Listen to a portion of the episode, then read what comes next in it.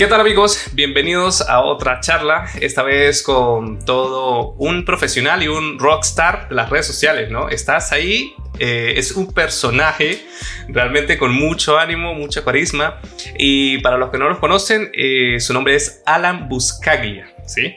ahí, ahí, bien, ahí le he dado al nombre, ¿no, Alan? Perfecto, divino. excelente, excelente. Alan, eh, ¿cómo estás? ¿Cómo te encuentras? Bien, bien, bien. La verdad que tranquilo, ya me tomé mi cafecito, ya estamos, pero perfecto. Perfecto para esto. Eso está muy bien. Y sí, esto va a ser un poco. Aquí, Alan, Alan como tiene una personalidad sí, muy resaltante. Y para las personas que están en el grupo de Angular, que creo donde estás más ahí presente, sus en vivos y demás, eh, les invito a que busquen un café o algo, o un vaso de agua, porque tal vez esto se extiende un poco más de lo normal. Entonces, Alan, ¿cómo te consiguen a ti en las redes sociales, en el ecosistema de Internet? Vale, me pueden conseguir por mi Instagram, me van a encontrar fácilmente, Alan Buscaglia. Eh, después también me pueden conseguir por Twitter, Alan Bajo Buscaglia. Eh, me pueden conseguir por Facebook, Alan Buscaglia. Y el único lugar donde es distinto me pueden conseguir como Gentleman Programming, que es el canal de YouTube. Eh, igual todo esto va a estar en la, en la descripción. Pero como esto también sale por otros canales de difusión en estilo podcast, pues ahí las personas le pueden echar la buscada. Alan, em, ¿cómo, cómo, cómo estás ahorita con este ambiente de la tecnología? ¿Cómo ves la tecnología? ¿Cómo estamos enfrentando este año? Trato de hackear Facebook todavía y no me sale. Ya, estoy ahí. Ahí un poco, ¿no? En, lo de siempre. Ahí. ¿Cómo hackear una cuenta de Facebook? Exacto, exacto. Hoy ya arreglé tres computadoras. No, bien, bien. Ya, ah, y las impresoras. No se pueden pasar las impresoras que siempre se necesitan arreglar impresoras. Alan, ¿cómo es el recorrido ¿Cómo, cómo es tu recorrido? O no, empecemos un poco. ¿Quién es Alan Buscaglia para las personas que, que no te conocen? Ok, ok. Eh, aparte del señor del bigote, eh, prácticamente. El señor del bigote, eh, eso. a ver, es así, ¿no? El señor del bigote. El señor del bigote, sí, sí, sí, sí, sí. ¿Qué más aparte del señor del bigote? Tal cual. Eh, bueno, eh, prácticamente ya trabajo hace unos ocho añitos. Eh, trabajo más que nada en la parte del frontend, ¿sí? Soy especializado en lo que es Angular, TypeScript, S6 y bueno, estoy bastante involucrado también con el tema de lo que es mentoring, ¿sí? Y tutorías. más o menos esto empezó cuando, bueno, por ahí a vos te habrá pasado exactamente lo mismo, porque más o menos creo que tenemos los mismos años ahí dentro del rubro. Y ¿no te pasó que cuando vos entraste a trabajar había libros nada más? O sea, no hay esta cantidad de contenido que hay ahora. La verdad sí, y esta pregunta, y, esto no está en las preguntas, pero lo pensé hace como 15 días porque veo que tú tienes un libro en Amazon y dejaremos el link en la descripción. Por ahí lo compartí a una persona, no me acuerdo el nombre, pero eh, usuario que me estás viendo, sabes que te pasé el link. Y la verdad, no sé si sea bueno o malo. Yo es que soy muy poco de libros, ¿sabes? Yo era más el, el, tipo que se estrellaba con el código y que de repente está mal, porque tal vez en el libro en tres líneas te explicaba eso. Pero yo era más a código, más a código, me estrellaba, me estrellaba y bueno, ¿no? Finalmente uno aprende, uno crece y uno aprende, pero sí, lo que tú dices es verdad, era, era mucho libro. Y hoy en día me parece algo tan absurdo estudiar programación a base de libros. Es muy externo, es muy externo. Eh, a ver, yo también era igual que vos, exactamente igual que vos, eh, y por eso se me hacía tan complicado el tema de encontrar contenido fácil, ¿sí? A la hora de aprender y demás. Entonces, cuando apenas pude aprender algo, lo primero que empezaba a hacer era compartirlo, tratar de enseñarlo, eh, y así fue como me fui metiendo con este tema de la enseñanza. Eh, es más, bueno, la idea todo de mi canal es prácticamente contenido para ayudar hacia la comunidad. Sí, sí, totalmente. Eh, entonces estoy full dedicado a eso, digamos, a la parte de mentoring. Eh, pero la verdad, contentísimo, contentísimo cómo va todo, cómo son los chicos, porque la verdad que nuestra comunidad es muy bonita, la comunidad de las programaciones es muy bonita. Sí, y, muy sana. Esto lo estaba hablando en el anterior episodio con, con Besael Dominico, que también comentaba esto, que es una comunidad muy sana. Obviamente, como con sus excepciones, como cualquier comunidad de cualquier cosa. Y, y, a ver, seguramente eh, te, te pasó que en el momento en el que tú estudiaste en la universidad o en cualquier nivel, eh, pues saltabas por algo, ¿no? Y no es porque de repente uno es, es, que esto es difícil decirlo sin de repente que suene muy como prepotente, así como, ah, ¿no? Que, que muy grande. Pero es que es, es, verdad, o sea, hay personas que uno dice, eh, sirves para esto, y hay otras que dicen, oye, mm. no sirves, pero se me da fácil. Entonces, a mí me pasaba que es que a mí me gustaba, o sea, me gusta, y desde que entré a la universidad, yo veía y, y esto se me, se me, facilitaba mucho lo, lo, que veía las clases de programación, sobre todo las demás, como todos, ¿no? Sufría. sí, sí. ¿A, ti te, cómo te pasaba igual? O? Yo ahí tengo una historia, porque prácticamente una de las cosas que, que a mí se me corresponde es que yo era también el que aprendía algo y lo enseñaba al resto. ¿Cuál era mi problema? Todo lo que yo enseñaba ah. no lo aplicaba después, ya, no porque venían los exámenes y éxitos. O sea, todos, al, por ejemplo, tengo un clásico eh, ejemplo de uno de mis mejores amigos, a la cual enseño prácticamente la carrera entera, y cada vez que le iba a examen sacaba mejor nota que yo. Eh me pasó, a mí me pasó, eh, profesor Galán, así su apellido, si ahí me estás viendo. eh, me acuerdo de un examen, eh, justamente lo que dices, era un examen de programación, no me acuerdo los ejercicios realmente, pero eran ejercicios básicos, como de repente obtener el, número de tres números, cuál es el mayor y demás, un muy pseudo código. Y yo saqué como la menor nota. O sea, me pasó ahí en la raya y eso que ayuda a los demás y tenían más nota. No sé si, si fue una forma de decir, oye, este, dejan que aprenden, dejan que aprendan también ellos y por eso te voy a quitar la nota. Pero es, estas cosas suceden. O sea, eh, hay muchas personas que de repente como piensan que uno se, envuelve de alguna manera en estos lenguajes de programación, seguramente dicen, no, es que cuando pequeños eran unos genios y eran los que siempre sacaban 20. Y no, porque es, es que la, es, el Pensul no se basa solamente en programación, se basa también en muchas más materias que a mí me iba fatal o pasaba ahí en la raya simplemente para, para cumplir con, con el objetivo. y qué bien, ¿no? Entonces habla mucho de la mentoría, se te ve en, los grupos, en, el, en todo el contenido que compartes. Oye, hay cosas que no te mencioné para las personas. Esto aquí hay unos temas que nosotros anotamos, pero a mí siempre se me sale tal cual pregunta. Veo por ahí que en algún momento has dictado clases en una mm, plataforma digital que lo dejaremos ahora más abajo. Y mm, ahora, actualmente, ¿a qué te dedicas? Bien, eh, en estos momentos, eh, bueno, me, vine para España, yo soy argentino, obviously, y me, vine acá para, para Españita por una oportunidad de trabajo. En estos momentos estoy trabajando como arquitecto en una empresa de inteligencia artificial que se llama Erudit.ai, que es súper interesante. Mira, yo te lo voy a decir y te va a gustar. Vale, cuéntame, porque... pensarlo del lado profesional de si te gustaría trabajar en este proyecto. Es es, bastante también mediático, ¿eh? ya lo digo. Es un proyecto donde eh, estamos evaluando constantemente el, por ejemplo, el burnout, el engagement, que eso sería, por ejemplo, si estás muy quemado, si estás eh, con muchas ganas, ¿sí? De los empleados de una empresa. Prácticamente estamos como reemplazando el human resources por medio de inteligencia artificial. Y acá viene la parte mediática, que es que vos conectas una plataforma de tu empresa, como puede ser Slack, como puede ser Teams o... Eh, ¿Qué más? o algo, sigue, sigue, no pares. Sí, dale, dale. y prácticamente nosotros tenemos un bot que lo que hace es eh, recopila toda esa información que uno va hablando en el día, que va escribiendo y agarra, la interpreta. Claro, exacto. La va a poner en diferentes categorías y según eso lo va a, a meter, por ejemplo, tenés un burnout de 90% por ejemplo. Entonces, de esa manera, los managers pueden inducir, ¿sí? ¿Qué cosas pueden hacer para mejorar? Ya, Bien, e-, esa viene la parte. O sea, es súper interesante, pero tiene ese efecto de gran hermano de que me están viendo todo el tiempo y cosas por el estilo. Ay, estamos tratando de solucionar. Ah, eso, es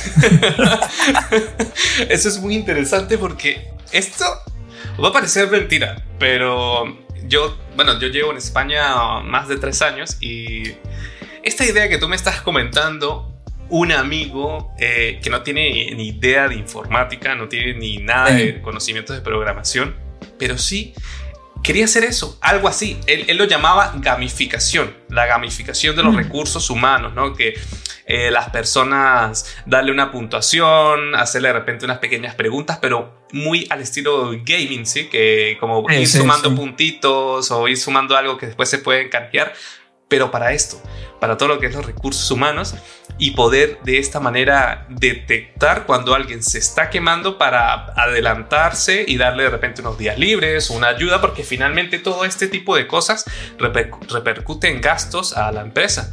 E incluso y, eh, tanto gastos monetarios a la empresa y gastos pues, psicológicos y físicos a la persona porque esto, esto afecta a la mente, afecta al cuerpo, eso es eh, sin duda alguna.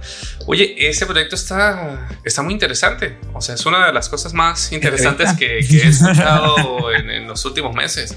Interesante, interesante. Y ahí tocamos un punto, un punto importante y creo que muchos de los que estamos aquí, bueno, a mí por las estadísticas de YouTube, a mí me ven sobre todo mucha gente latina, es obvio, aquí mexicanos, eh, argentinos, peruanos, colombianos, así que todo Latán nos ve y seguro se hace esta pregunta. Alan, ¿cómo es trabajar en Europa? Eh, no todo es color de rosas, eso desde ya lo digo. No. Y para dar este ejemplo, eh, desde el transcurso que yo estoy aquí, más o menos menos de dos años, ¿sí? Menos de dos años. Yo me vine en septiembre del año pasado. Eh, para darles una idea, esta es mi tercera empresa. O sea que hasta encontrar, digamos, mi, mi lugarcito fue complicado, no fue tan fácil. Eh, tuve una mala experiencia con una de esas empresas, muy mala experiencia. como les digo, no fue fácil, no es todo color de rosas. Europa también tiene sus complicaciones, sí. Yo, la verdad que miles. Yo voy a contar ahora las anécdotas, pero tú sigue, sigue lo tuyo. sí, sí, sí, sí. Eh, tiene mil complicaciones. Eh, hay muchas cosas que también por. A ver, tienen, tienen bastante buena organización y eso es. y hay tanta gente también. Hay tanta gente para estos sistemas que, es también bastante burocrático, o sea, tiene sus cosas. tiene sus cosas. tiene sus cosas. puntos. Y no te pasó que aquí tienes que aprender. A mí me pasó que a llevar la vida un poco mm, más ordenada y más calmada, porque de repente, como latino, nosotros estamos acostumbrados a una conversación, media hora, cerramos el negocio, sí o no, adelantado, 50, 30%, lo que sea, pago completo. Aquí no, olvídate de eso. O sea, aquí aprende a reuniones, a tomar café, a tomar cañas, a tapear, cuatro reuniones, cuatro meses, cinco meses. Y luego, a mí me ha pasado, me ha pasado literalmente luego de ocho meses, han, eh, eh, responden el email que sí van a hacer el proyecto y yo, yo no me acuerdo qué era lo que se estaba hablando. O sea, era un landing de repente, una cosa así sencilla y uno, wow. Y es así y con todo se puede decir. O sea, nosotros porque lo vemos más desde el punto de vista de desarrollo de productos, de software, pero esto es con todo. Así que es ahí, creo que es donde los latinos nos, nos podemos como, o nos gusta, o nos adaptamos o no. Exacto. Y también conozco personas que no se adaptan finalmente, o sea, que bueno, están porque sí, pero no se sienten de repente totalmente cómodos con esto. Y Alan, ¿qué consejos Mm, puedes dar a los latinos? ¿Cómo sería eso? O sea, alguien que nos está viendo y, dice, oye, mira, a mí me encantaría vivir la experiencia porque finalmente eh, cada uno tiene que vivir su propia experiencia. ¿Qué consejos les das para iniciar? Eh, eh, para, para, iniciar que quieren trabajar en Europa, ¿no? vale, vale, ok. Hay diferentes cosas. si querés te lo digo de la postura del argentino que trata de venir, que somos millones. Es más, Barcelona está ocupada por argentinos prácticamente. yo tengo muchos amigos argentinos, así que cuéntalo de ese punto de vista. Y yo, como conozco a argentinos, sabemos que de repente, de mi punto de vista, que soy venezolano y que también he vivido en Colombia, he vivido en México, conozco un poco toda la cultura latina y es exactamente muy, muy parecida. Así que cuéntanos desde ese punto de vista. Dale. Desde nuestro punto de vista pasa lo siguiente. Eh, hay dos formas de venir para acá tres formas, va, pero la tercera sería como medio ilegal, pero no importa. Eh, esa no. No, pero hay tres formas. Primera forma, que es la clásica, eh, ser descendiente o algo por el estilo, ¿sí? De español o de italiano o lo que fuese. Europeo. prácticamente, que el 80% de los argentinos somos todos italianos. Eh, así que bueno, de ahí hay muchos argentinos que vienen por esa parte. Pero el trámite no es fácil, es un trámite larguísimo, puedes estar seis años hasta conseguir la ciudadanía europea, no es fácil, ¿sí? Eh, yo por mi caso vine por las dos cosas que voy a decir ahora. Primero la, de ciudadano y después la segunda por eh, profesional altamente cualificado. Que no es fácil tampoco. No es fácil. No es fácil. Uno dice, ah, tengo título ya está. Y depende mucho de la empresa, porque eso es otro punto de vista. Tal vez eh, nos dirán, oye, pero ¿por qué tú no te vas? Eres altamente cualificado. Es que no depende de ti también. Es como 50-50. Depende de ti y el otro 50 depende de que la empresa cumpla con unos requisitos burocráticos. Bueno. Exacto.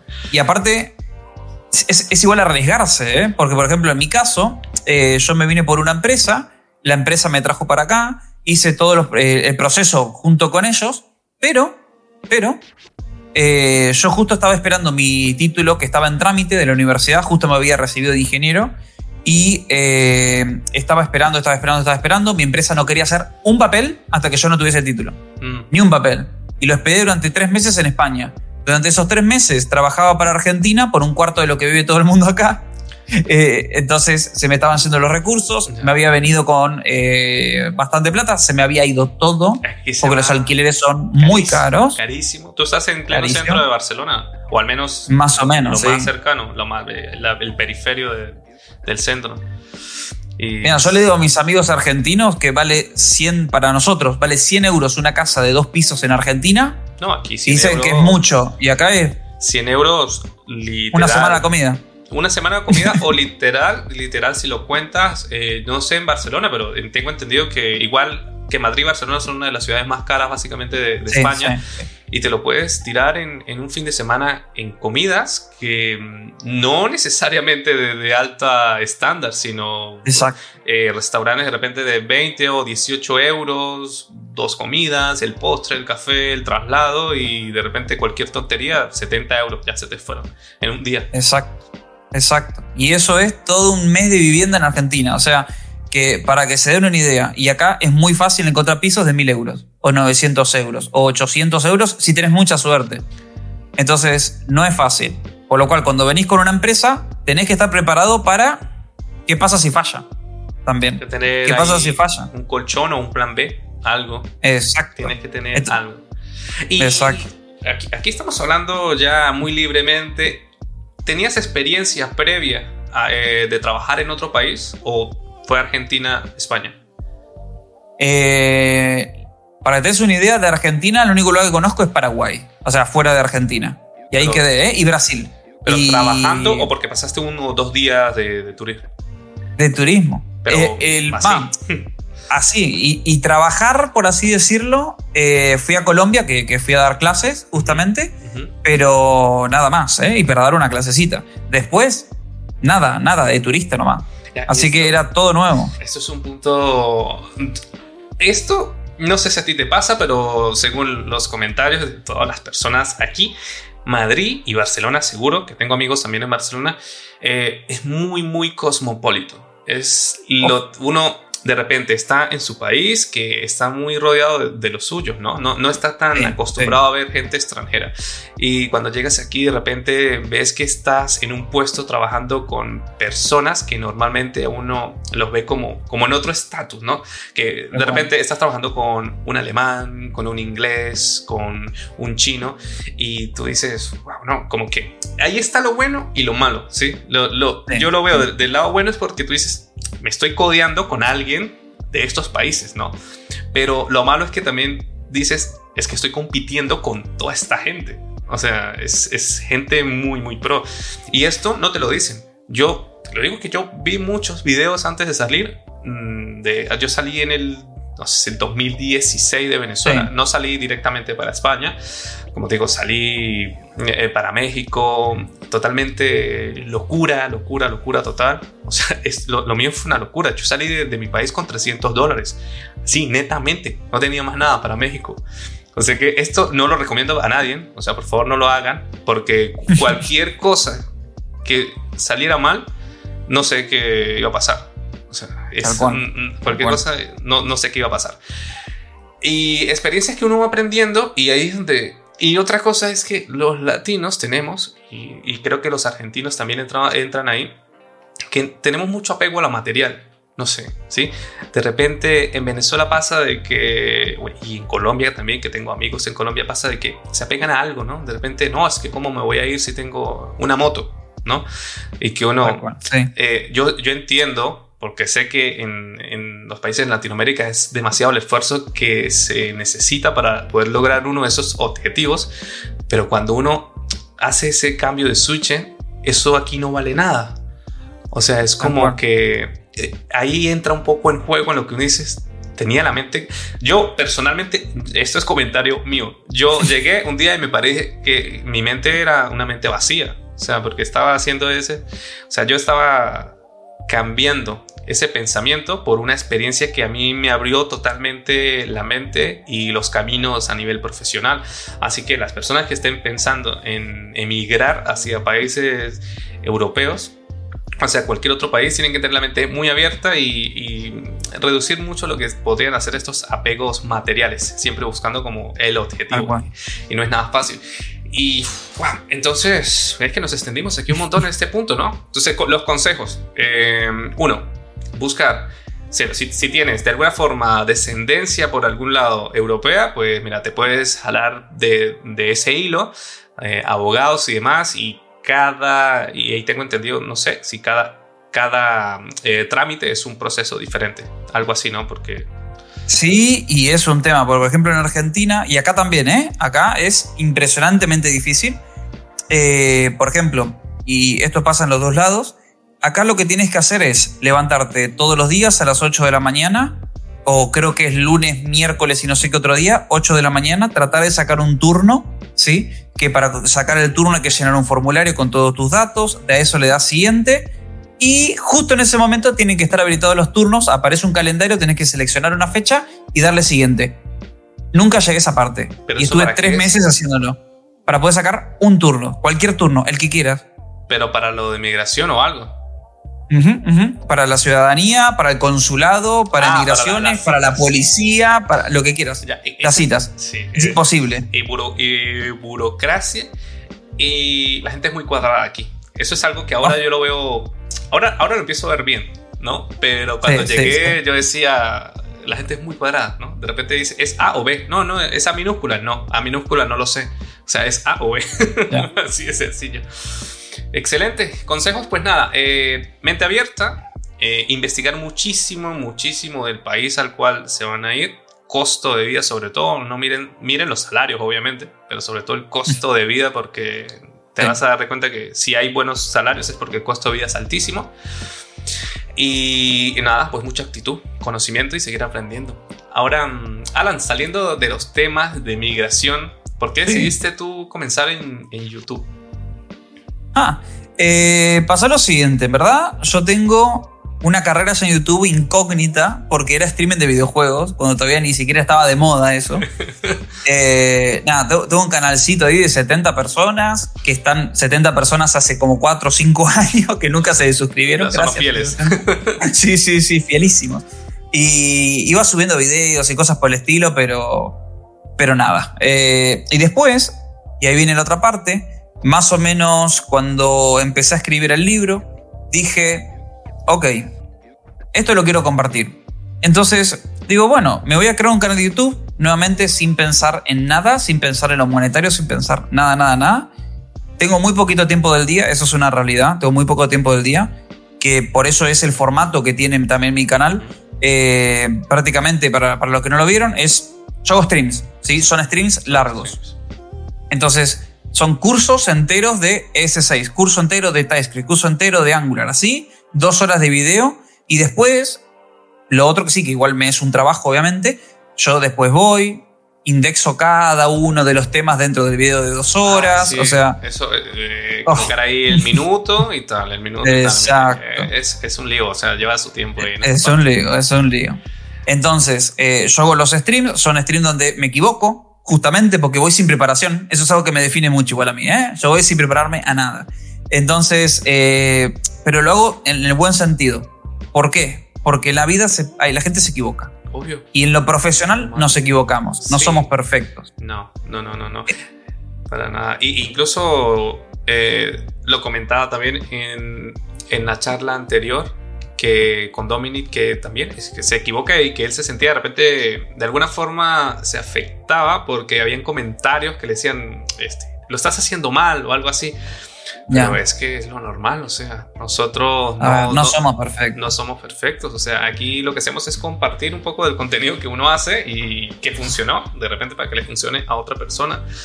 Y Exacto. ese formato que, que tú haces, eh, a mí me gusta. Yo yo tengo también, eh, de repente tengo unos lives, tengo ahorita ya como unas cuantas semanas que no he hecho live de estos, pero eh, todos los videos que yo grabo en estilo tutorial no son editados. O sea, eh, bueno, de repente las personas ven el intro, pero eso es porque lo hago con el Streamlabs, hago ahí el cambio y, ya, y todo queda grabado en, en una toma.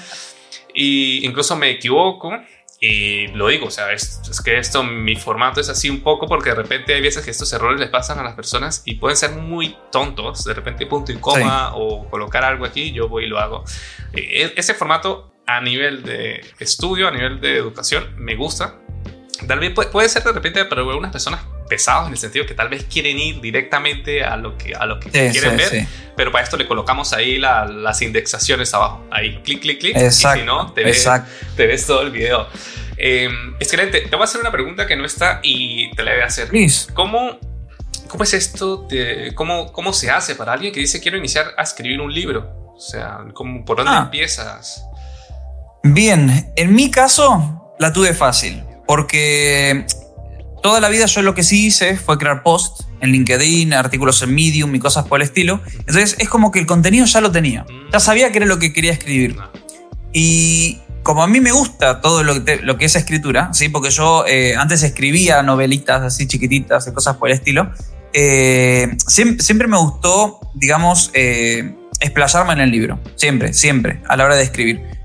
Una de las cosas, por ejemplo, que es el único comentario negativo que tengo hasta ahora en los reviews de Amazon, es que dice, el libro se va mucho de la estructura de un libro, parece como si fuese una charla, y era la idea. O sea, es la idea. Es, como lo que tú haces en el formato de live, pero un poquito más estructurado a un libro.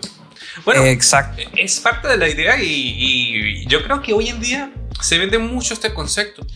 O sea, esto que estamos haciendo, eh, bueno, eh, existe esta típica charla de cuatro o cinco personas que se meten a ver código y aquí y está muy bien, pero mm, esto además de canales de programación, se repite en muchos formatos, charlas, eh, estilo muy libre, o sea, de repente con la edición para retocar casi colores y audio, que es lo normal, pero casi que el contenido y la fluidez se mantiene. Y bueno, en un libro pues me parece excelente. Y, pero supongo que es una, pero la mayoría deben ser buenas. No, no, no, vamos, pero fantástico, fantástico, fantástico. Eh, es más, eh, una de las cosas que me había sorprendido, que yo, nuevamente, el, el libro tiene un costo, porque, a ver, costó hacerlo. Es lo normal. es lo normal. Eh, pero durante un tepito lo puse gratis. Lo puse gratis durante, creo que fue una semana. Y superamos récords como libro más vendido gratuitamente a nivel España, Estados Unidos y México. Fue fantástico. ¿Y en la categoría de, programación o, alguna categoría más global? Fuimos eh, número, creo que 12. En un momento estuvimos número 7 del libro más vendido gratuito en España y como libro de educación primeros, siempre de tecnología. Oye, eso, eso, eso súper bien, es un logro, o sea, eso, oh. Eso no se puede decir, no, no todos pueden decir esto, así que apoyar. Tal El link estará en, en la descripción para que echen esa mirada, ese aprendizaje, se coman ahí todo ese libro. Ahora, mm, eh, una vez más, las redes de Alan Buscaglia. ¿Cómo son tus redes? Bien, me pueden encontrar por Instagram, Twitter, LinkedIn. Eh, ah, LinkedIn me había faltado antes. Eh, Facebook y lo que quieran, Alan Buscaglia. Y después en YouTube, Gentleman Programming. Perfecto, igual estará en la descripción. Ahora vamos a un tema, un tema que esto es siempre aquí polémico. React versus Angular. Ok, ok. ¿Los dos se puede decir? Bueno. y digo el por qué, si querés digo el por qué. Sí, sí, sí, esto es para aprender, esto es para, ¿sabes? Difundir todos nuestros, nuestros comentarios, nuestras ideas. Bien, yo eh, justo había escrito, un post en cuanto a esto, eh, que lo voy a comparar con Vue también. Porque Vue está, es como el tercero en Discordia, ahí que va, viene, que, casi, pero no. A, mí hoy me dicen, oye, mira, ¿cuáles son frameworks o, librerías? Y aquí me corriges, pero creo que React es una librería. Es librería. Y Angular es un framework plataforma. Bueno, una plataforma. Es que aquí entran los, los puristas, sí, sí, sí. técnica, bueno, ya React, Angular y Vue, los que yo siempre tengo como, como ahí. Exacto. Aunque yo personalmente creo que Vue una sola vez. O sea, yo he estado en React y en Angular. Ah, pero continuamos entonces. No, no. Y hay un cuarto que se está asomando ahí por el cosito que es Spell. Spell. Exactamente que, es como que cambia el paradigma de la programación orientado a, ahí a, componentes. Está, bastante interesante. Fácil, no tiene Shadow DOM ni Brutal DOM, es raro. Con eso te digo todo. Es raro, es una nueva forma. Eh, y prácticamente yo lo definí de esta manera. Si vos tenés un equipo, porque, porque a ver, las tres, las tres, eh, perdón, los tres eh, lenguajes, ¿sí? Eh, van a servir para lo mismo. Los tres cumplen su función y vas a llegar al resultado que Al final terminan compilados en, un. Exacto. Termina siendo JavaScript puro, en cualquier momento. Así que, ¿cuál es el tema? Bueno, yo siempre lo adapto a contextos. Si vos tenés un equipo de desarrollo que es, por ejemplo, que no tiene poca, que, perdón, que tiene poca experiencia, recién está empezando y cosas por el estilo, aunque no lo creas, recomendaría Angular. Yo, bueno, yo por no no porque sea como mi, habilidad principal, pero lo recomendaría es mm, a nivel, ¿cómo te digo? Puede sonar feo o mal.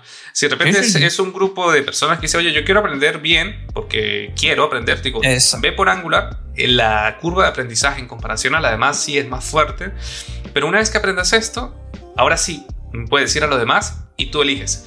Pero el Angular te da como unas bases eh, sólidas y esto lo hablé con Nicolás Molina, que también pasó por, este, por esta charla, y ahí te da como, como este camino, ¿no? Te da, mira, las cosas se hacen así, aquí se trabaja de esta manera, tenemos modelos, tenemos WAR, tenemos eh, eh, vistas, todo esto.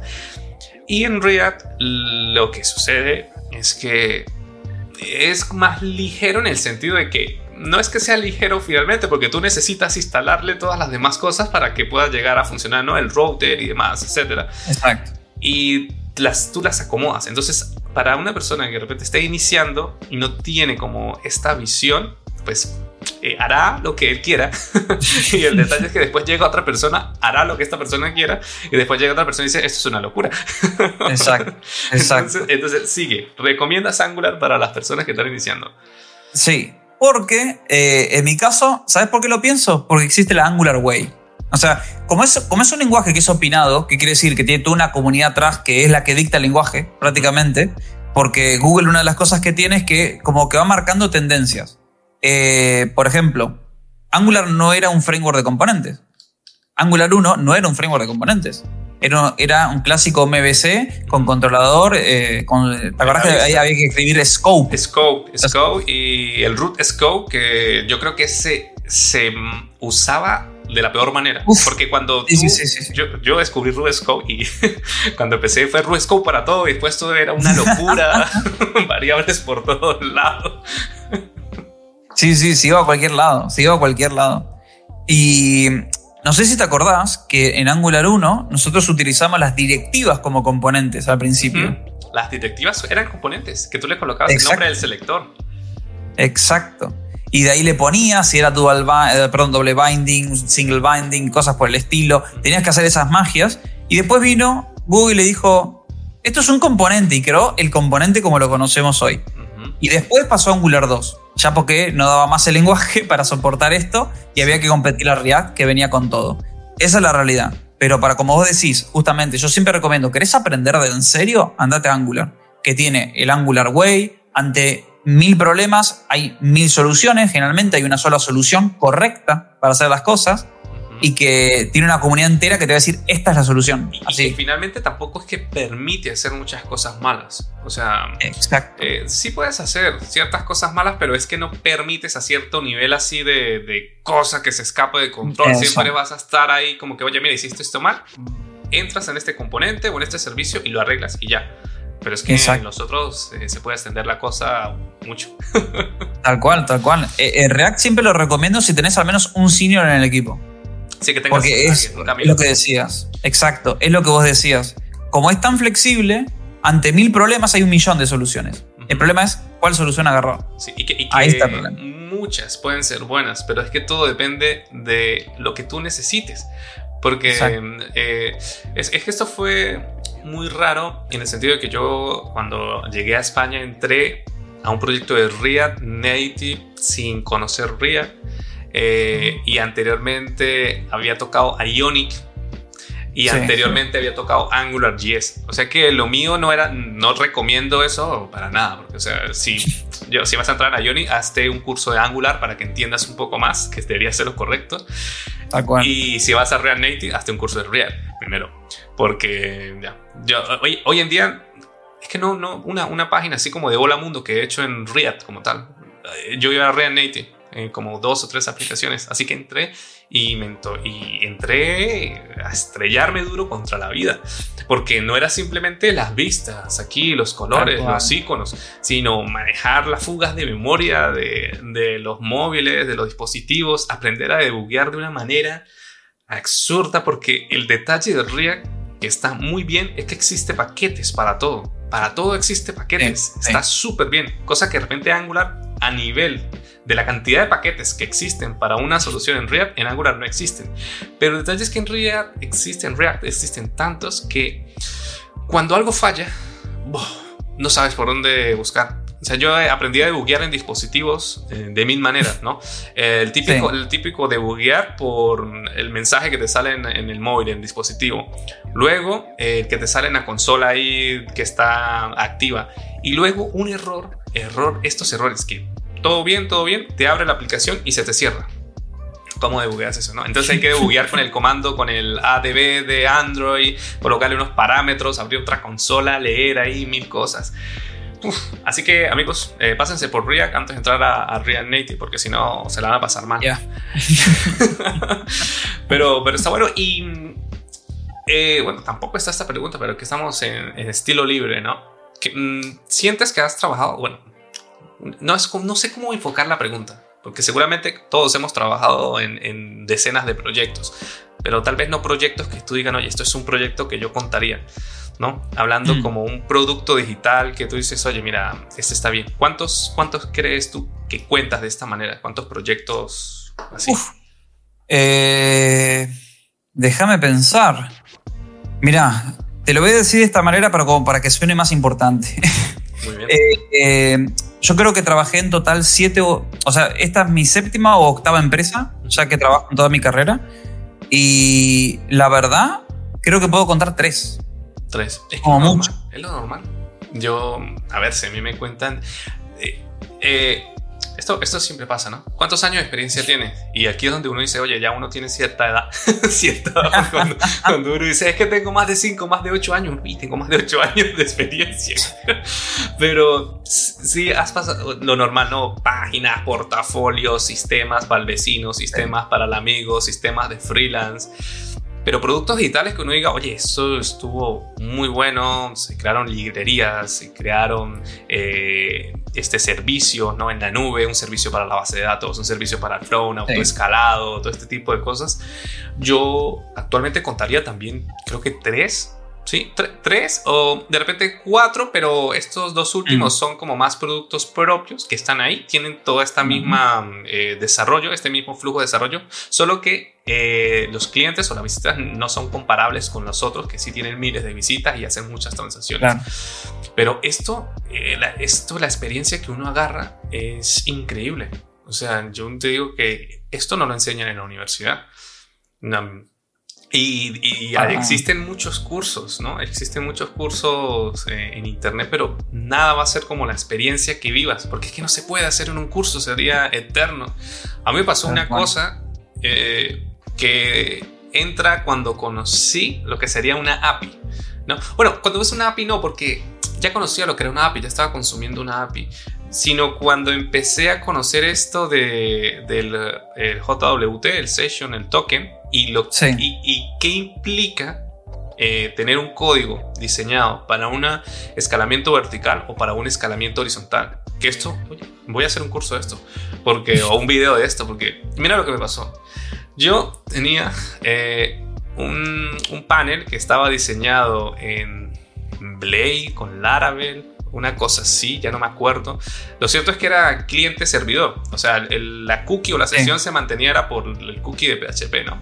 Entonces de repente ya estaba yo entrando en el mundo de, de la computación en la nube, servicios de Amazon y empecé a ver cursos y tal. Oye, no, escalamiento horizontal. Yo, eso es lo que necesita esta empresa, escalamiento horizontal. Sí, vamos a hablar de escalamiento horizontal a esto. Sí, papá, escalamiento horizontal. Una semana ya teníamos ahí un par de servidores, balanceador de carga, todo perfecto. Y de repente pasa que las personas que iniciaban sesión, de repente navegaban o actualizaban la página y se deslogueaba. ¡Hala!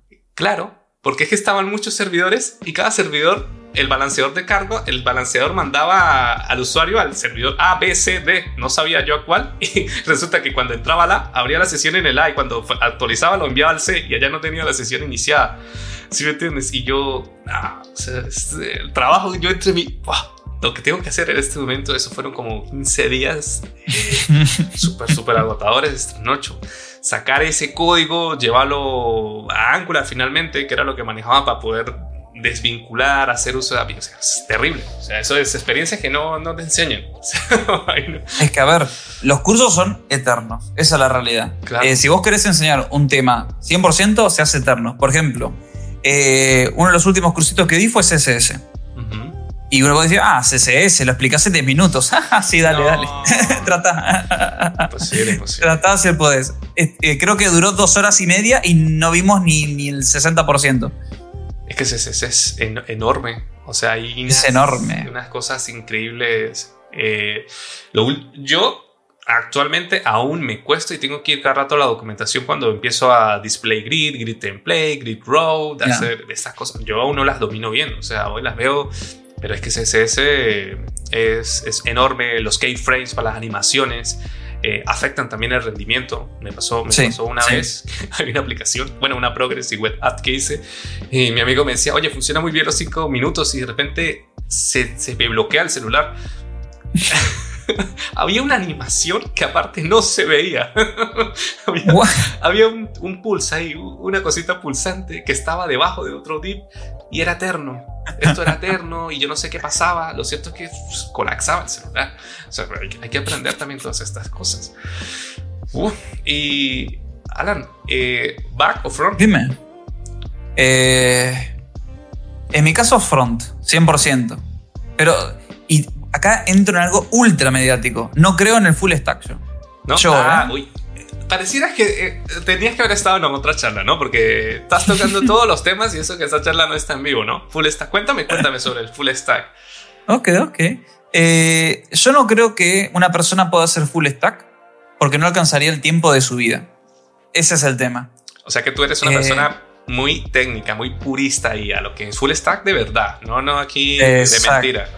Exacto. A ver, yo algo de, de backend C, he tocado el Laravel, he hecho una que otra cosita, he levantado APIs, todo lo que tú quieras, pero no me considero backend.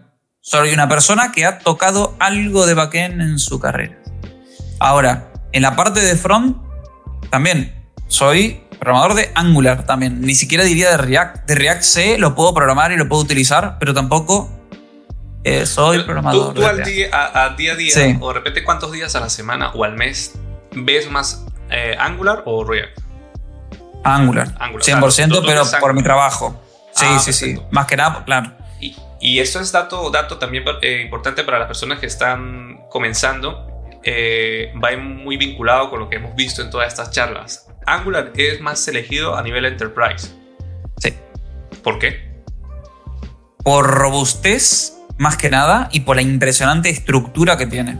Cuando yo te había dicho que era una plataforma, que no era un framework, es porque Angular tiene tantas cosas desde el vamos, desde su CLI, desde, eh, a ver, con un par de líneas de código te haces una PWA, le metes, viste, los service workers y todo, con un par de líneas de códigos, le haces lo que quieras, ese es el tema. Tiene tantas cosas que tiene TypeScript ya integrado, que tiene su propio, por ejemplo, si una vez lo usaste, usalo, es increíble, tiene una librería que podés instalar extra, esta sí va extra, que es FX Layout, para justo estas cosas como me decías de Row y cosas por el estilo. No, la tengo que instalar, no la estaba. Es hermoso, es de ellos y hace años que está en beta. Pero la vengo usando hace cuatro años, fácil, eh, o tres años, eh, y anda perfecto. Es prácticamente Flexbox, pero eh, utilizando directivas en Angular. Mm, vale, vale, vale, es fantástico, es muy, muy bueno y fácil. FX Layout. Ok, FX Layout, perfecto. O sea que. Muy, muy bueno. Angular finalmente termina siendo la opción preferida a nivel enterprise. Y estamos hablando de enterprise, grandes empresas, de repente bancos, em, todas estas plataformas. Hay muy pocas financieras con React. ¿eh? Sí, porque eh, ahora que tú lo dices, el nivel de mentoría, claro, yo lo que hago también es esto. Y me acuerdo que he ayudado a una persona, es que se me van los nombres, pero he ayudado a una persona que eh, está haciendo pasantías en un banco de México y usan Angular finalmente. Por, por, por, por, todo eso que tú dices, la robustez y la comunidad como tan, tan centrada en un tema para buscar la mejor forma Exacto, exacto. Es que vos ponete en el lugar de una empresa que mueve mucho dinero. ¿Sí? Si yo te digo que tenés una solución, ¿sí? vos tenés un problema que es un proyecto. Porque a nivel cliente hay que pensarlo así. Hacer un proyecto es un problema. Y vos le plantás diferentes soluciones. Uno es React, Angular o Vue. Si yo te digo, te lo hago con Vue, por ejemplo. Lo primero que te van a decir, van a hablar con la parte técnica de su lado y le van a decir, no, no, no, no, no. No, porque... Vue no, porque es muy jovencito, que por ahí no sé qué cosa. Un problema de Vue es, hay veces que ni hay librerías para solucionar un problema. Digamos que la comunidad no está tan, tan activa como de repente la Exacto. Después, le dicen React. Sí, React es el framework de momento. Ah, bueno, fantástico, pero tengo un, eh, tengo un problema. ¿Cómo se soluciona React? No, hay muchas formas de hacerlo. Mm. Y pasa. Y si la que va no va, y, perdo dinero. Confunde. O sea, a mí, a mí, me. Aquí nos estamos extendiendo, pero confunde porque en, hace, ya comenté hace tres años que entré en esta aplicación de React Native, creo que era React Native 0.51, algo así. Ahora creo que está por el 0.7 o me equivoco, no lo sé. Pero en ese momento yo creo que utilizaba una librería que era como React Router o React Navigation o no lo sé, pero es que lo que te digo, existen tantas para hacer una sola cosa. Y me acuerdo que había un bug tan, tan tonto que era que tú le dabas a la aplicación y si le dabas muy rápido a un botón, entonces, boom, boom, boom, boom. Te iba como tres veces. Uh. Y luego hacia atrás, hacia atrás, hacia atrás. Entonces era como tres veces hacia atrás. Y era un error de la librería. En ese momento decía que tenían que utilizar otra, pero para esta había que modificar mil cosas. Y además estaba desarrollando para Apple. Entonces había que modificar unos archivos, estos archivos .m, que pues, son todo un lío ahí. Bueno, entonces esa es una de las cosas que hay, que, si estás en React, tienes que tener ya bien definido tu camino, tus librerías de confianza. Tal cual. Excelente. Y anécdotas que tengas, experiencias. Eh, tengo bastantes. Eh, a ver, ¿cuál te puedo decir? Mira, te digo uno de los proyectos, por ejemplo, que más me gustan, ¿sí? que, he tenido la oportunidad, pero que a su vez fue de los más conflictivos. Eh, habíamos hecho en su momento con, con, la empresa que más me gustó, que estuve tres años trabajando, que era de Argentina, se llamaba Bellatrix. La compró eh, entonces, la, vino a comprar el señor este verde. Y, eh, ¿qué es lo que pasa? La empresa se vino abajo. Pero bueno, entonces, tenía este proyecto que era para el Ministerio de eh, Seguridad de Mendoza, Argentina. Era un proyecto que yo lo llamaba el proyecto de los formularios. Era, cada, era fácil. 15 vistas, donde cada vista tenía 25 inputs por formulario y múltiples formularios por eh, vistas. Tú, tienes, estás eh, o, o me stalkeaste o mandaste a, alguien a vigilarme, pero estás tocando todos los temas de las últimas tres semanas mías. no, eh, no, lo puedo decir porque, bueno, pero formularios formularios aquí dinámicos que hacen mil cosas, que se crean, se generan, se autogeneran, que se adjuntan, que se envían, que no sé qué. sigue comentándome porque me interesa, me interesa. Yo soy chico formulario. ¿Y cuál es el problema? Era, era, un proyecto que aparte de ser el proyecto formulario, era el proyecto rol. Eh, lo utilizamos Kicklock y teníamos 25 roles de usuario diferentes era increíble, era increíble. Porque tenías desde. Porque era para, para la policía y tenías desde el cabo hasta lo que quieras, capitán. O sea. A ver, y, y pasaba algo. Eh, la persona encargada de colocar los roles colocaba el mismo rol para, para la mayoría de los usuarios. ¿O no? ¿O sí al menos Segurísimamente, sí. Sí, sí, sí, sí. sí. Había 25 roles, al final venía un administrativo y chao. Ya, eso el famoso admin admin. Y, el admin admin y seguramente eran roles que tenían una lista de permisos y cada permiso era leer, escribir, puede ver, no puede ver, la fecha, editar. Una cantidad de permisos que luego Horrible. cuando la persona que iba a usar esto no podía hacer algo, dice, cámbiale, quítale el rol y colócale el rol admin. Ya luego lo cambiamos. Y ahí uno dice, Total. tantas horas, tantas semanas que se, se, fueron a la basura haciendo esa función. Desde el inicio se han colocado tres roles: usuario, y manager, qué sé yo, y admin. Al cual. Y, y listo. Cual. Eso, eso no, no, va a llegar a ningún lado. ¿Y qué otro? Exacto. Eso está muy bueno. O sea, esto sí, no es reciente. Yo, no, no, no, no es reciente, pero ¿por reciente. qué lo recalco? ¿Por qué lo recalco? Porque es un proyecto que aprendí muchísimo. Porque si vos, por ejemplo, por ejemplo, tenés, como te digo, tres formularios donde cada uno de los inputs son, eh, son 25 inputs por formulario. Uh -huh. Tres formularios en una única vista. ¿Qué? Ahí, y... te juro por Dios, te juro por Dios, ¿eh? ¿eh? Entonces, ahí empecé a ver carga perezosa 100%. De agarrar con ngIf, ir cargando de a poquitito los inputs a medida que iba pasando, utilizando steppers y cosas por el estilo y tabs y entonces, y, ahí aprendí a hacer carga y por ¿Existía eso. una persona de UI, UX o esto también era trabajo de los programadores porque eran... Ah, ya.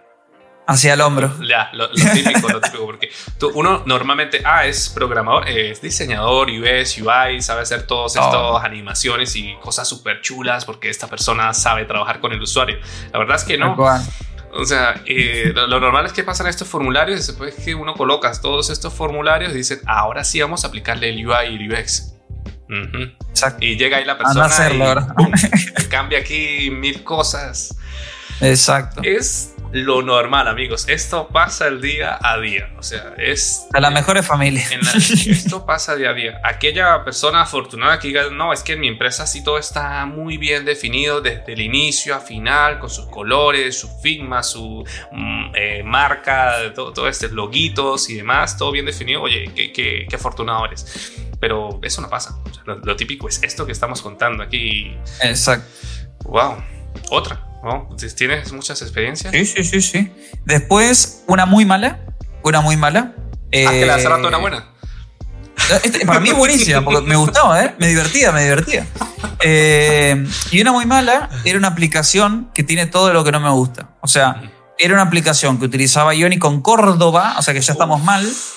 Era terrible y era un. Y, y te- nos daban unas era- computadoras que era eran un vieja. desastre.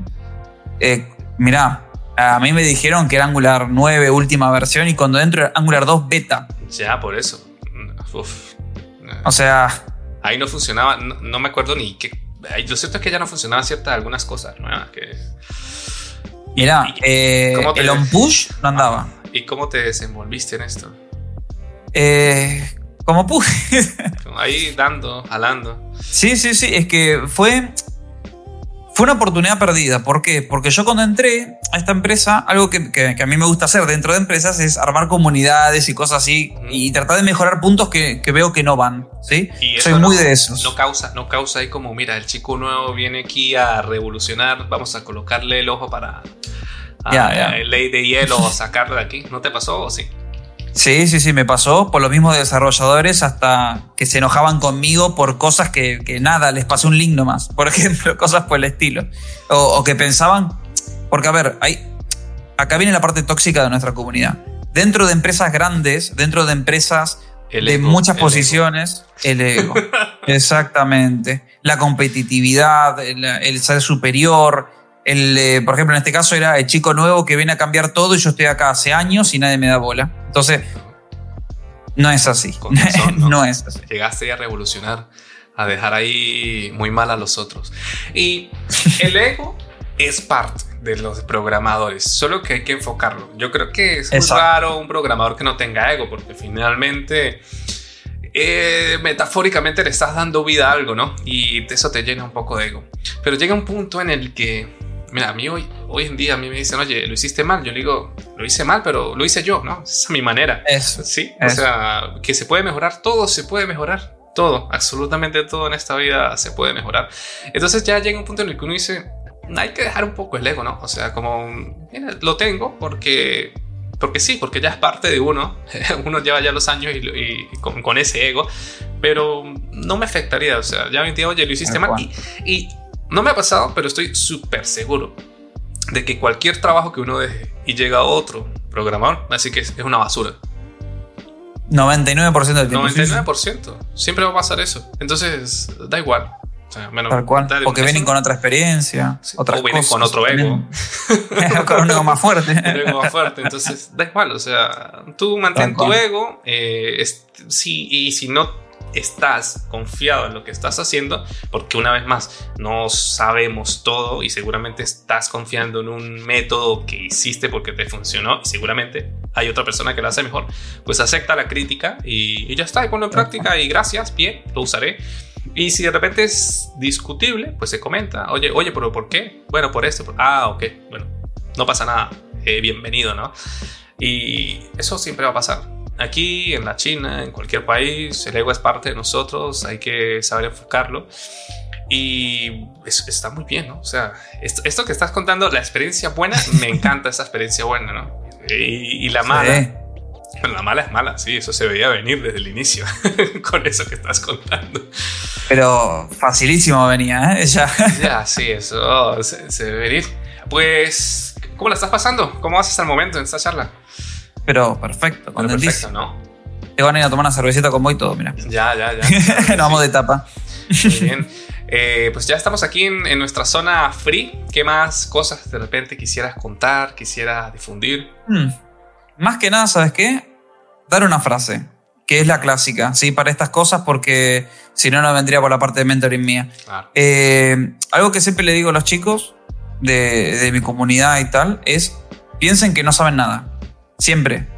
Nunca saben nada ustedes. No saben nada. Toman en la cabeza como que ustedes no saben nada. Por ejemplo, como decía Sócrates, yo solo sé que no sé nada, es exactamente, tal cual. Exacto, exacto. Es así. Porque si uno piensa que sabe todo, ¿sabe lo que va a pasar? Se cierran.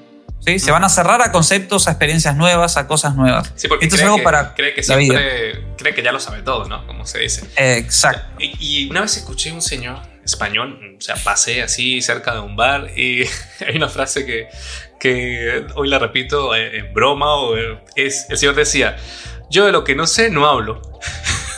Me gusta. Estaba muy Me gusta. yo de lo que no sé no hablo. Pues perfecto, o sea, si, si no sabe, bueno, mejor no hablar, ¿no? Porque de repente eh, no, no va a ser muy tomado en cuenta tu comentario. Y hay temas eh, en los que, vamos a decir, retomamos un poquito esta parte de que profesor en academia de Plaxi, ¿sí? ¿Qué tal? Bien, ¿se puede hablar de este tema? Sí, sí, sí. Bueno, pues hablemos de este tema. ¿Qué tal es esta experiencia? ¿Cómo fue? ¿Cómo contactaron? ¿Tú contactaste? ¿Ellos te contactaron? Fue así. Eh, prácticamente Platzi estaba trabajando eh, con hacer algo con interior empresa eh, que se llama Bellatrix. Mm. Y por eso es el curso by Bellatrix al final. Ah, son estos cursos que son como patrocinados. claro. O sea, Entonces, patrocinado por una, una, empresa como tal. Sí, exacto, exacto. Entonces, querían hacer algún nexo y como yo en mi empresa era el que daba cursos, el que tenía la comunidad. El, chico que llegaba a revolucionar y a causar odio entre los Claro, exacto, exacto. me dijeron andar y revolucionar por allá. Entonces eh, fui a Colombia, la pasé excelente, me trataron súper bien, me llevaban a comer todos los días. Eh, me dijeron, ojalá sea cierto, no, que no se lo digan a todos los que van, pero me dijeron que fue el curso que grabaron más rápido también, porque me dieron una semana para hacer el curso. Y yo creo que lo hice en tres días, una cosita así. Muy bien. Y es una experiencia muy linda. Estás con reflectores, con cámaras profesionales, con esto, con el otro. Curso de TypeScript. Eh, exactamente, un cursito de TypeScript. Eh, y la verdad la, la pasé fantástico.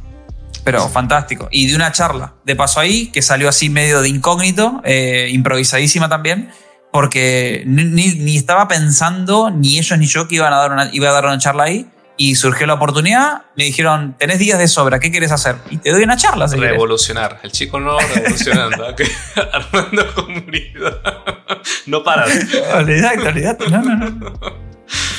Oye, excelente. Alan Buscaglia. Alan Buscaglia. Sí, lo consiguen por sus redes sociales. ¿Y el canal de YouTube? ¿Me lo recuerdas? Sí, Gentleman Programming. Muy bien, ahí vamos a tenerlo en la descripción. Y una horita es uno de los más largos que, he grabado. Esto, esto se veía venir. O sea, te dije que a las personas, este tío es un rockstar aquí en, en el grupo de Facebook de Angular español. Ahí lo consiguen, siempre activo. El chico del bigote, eh, también conocido. Así que, amigos, espero que, mm, esta charla sea de su agrado. Eh, sobre todo que aprendan bastante de todas estas experiencias que finalmente mm, este formato que yo estoy haciendo es porque lo disfruto y siempre lo repito en todas las charlas lo disfruto. O sea, me encanta y yo sobre todo aprendo mucho de los consejos de otros desarrolladores de software y, personas que están en el medio. Em, para las personas que nos están escuchando por Spotify, eh, mi canal de YouTube es Leifer Méndez eh, y el canal de Alan es Gentleman Programming. Muy bien. Eh, amigos, hasta la próxima. Alan, ¿alguna frase? ¿Algo que decir? sean esponjas de conocimiento, acuérdense, no saben nada, siempre aprenden algo nuevo y la vida es un challenge hay que irle para adelante. Si le va mal, algo positivo van a sacar, siempre. Muy bien. Y de lo que no sepan, no hablen. Entonces, así que hasta la próxima, amigos. Nos vemos. Si te gusta este tipo de contenido, házmelo saber dando like y suscribiéndote a este canal. Recuerda que vamos a estar invitando a otros creadores de contenido para compartir experiencia con ellos. Así que hasta la próxima.